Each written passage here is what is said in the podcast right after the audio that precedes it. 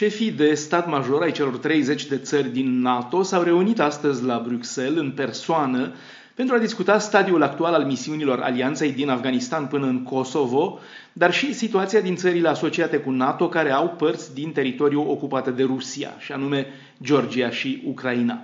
Reuniunea de azi vine după ce la sfârșitul lunii martie și în cursul lunii aprilie Rusia a mobilizat masiv trupe și echipamente militare în apropiere de frontiera cu Ucraina și în Crimea, sub pretextul unor manevre, stârnind temeri cu privire la o nouă ofensivă împotriva Ucrainei.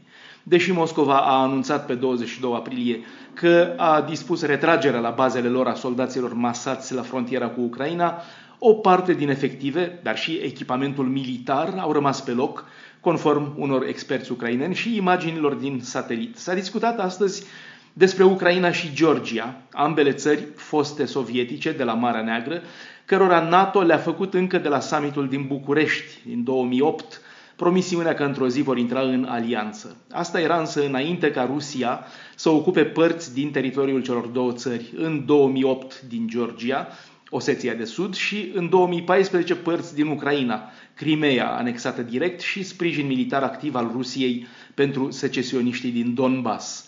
În ambele cazuri, Rusia a încălcat direct tratatele internaționale, ceea ce a fost un lucru fără precedent în istoria recentă, cu toate că o provincie autonomă din Georgia, și anume Abhazia, făcuse deja secesiune încă din 1993 cu ajutorul Rusiei. Reuniunea șefilor de stat major a venit și după discuțiile secretarului general Jens Stoltenberg cu liderii din Serbia și Kosovo. Prima decizie anunțată de Stoltenberg a fost aceea că NATO rămâne în Kosovo. Stoltenberg a pus astfel capăt speculațiilor care vorbeau despre dorința unor țări importante din NATO de a retrage trupele din Kosovo, așa cum se face cu cele din Afganistan. E vorba de așa numita KFOR, forțele din Kosovo, forță militară condusă de NATO cu scopul menținerii păcii, decisă de ONU în 1999, după sfârșitul războiului din Kosovo. La această forță iau parte atât militari din România, cât și din Republica Moldova.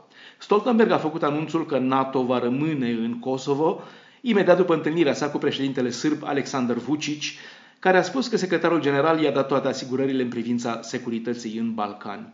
Unele țări, cum e Croația, ar dori chiar ca efectivele forței din Kosovo să fie sporite și Zagrebul și-a propus participarea. Serbia, în schimb, nu este foarte încântată de ideea că trupe croate ar putea fi desfășurate în Kosovo.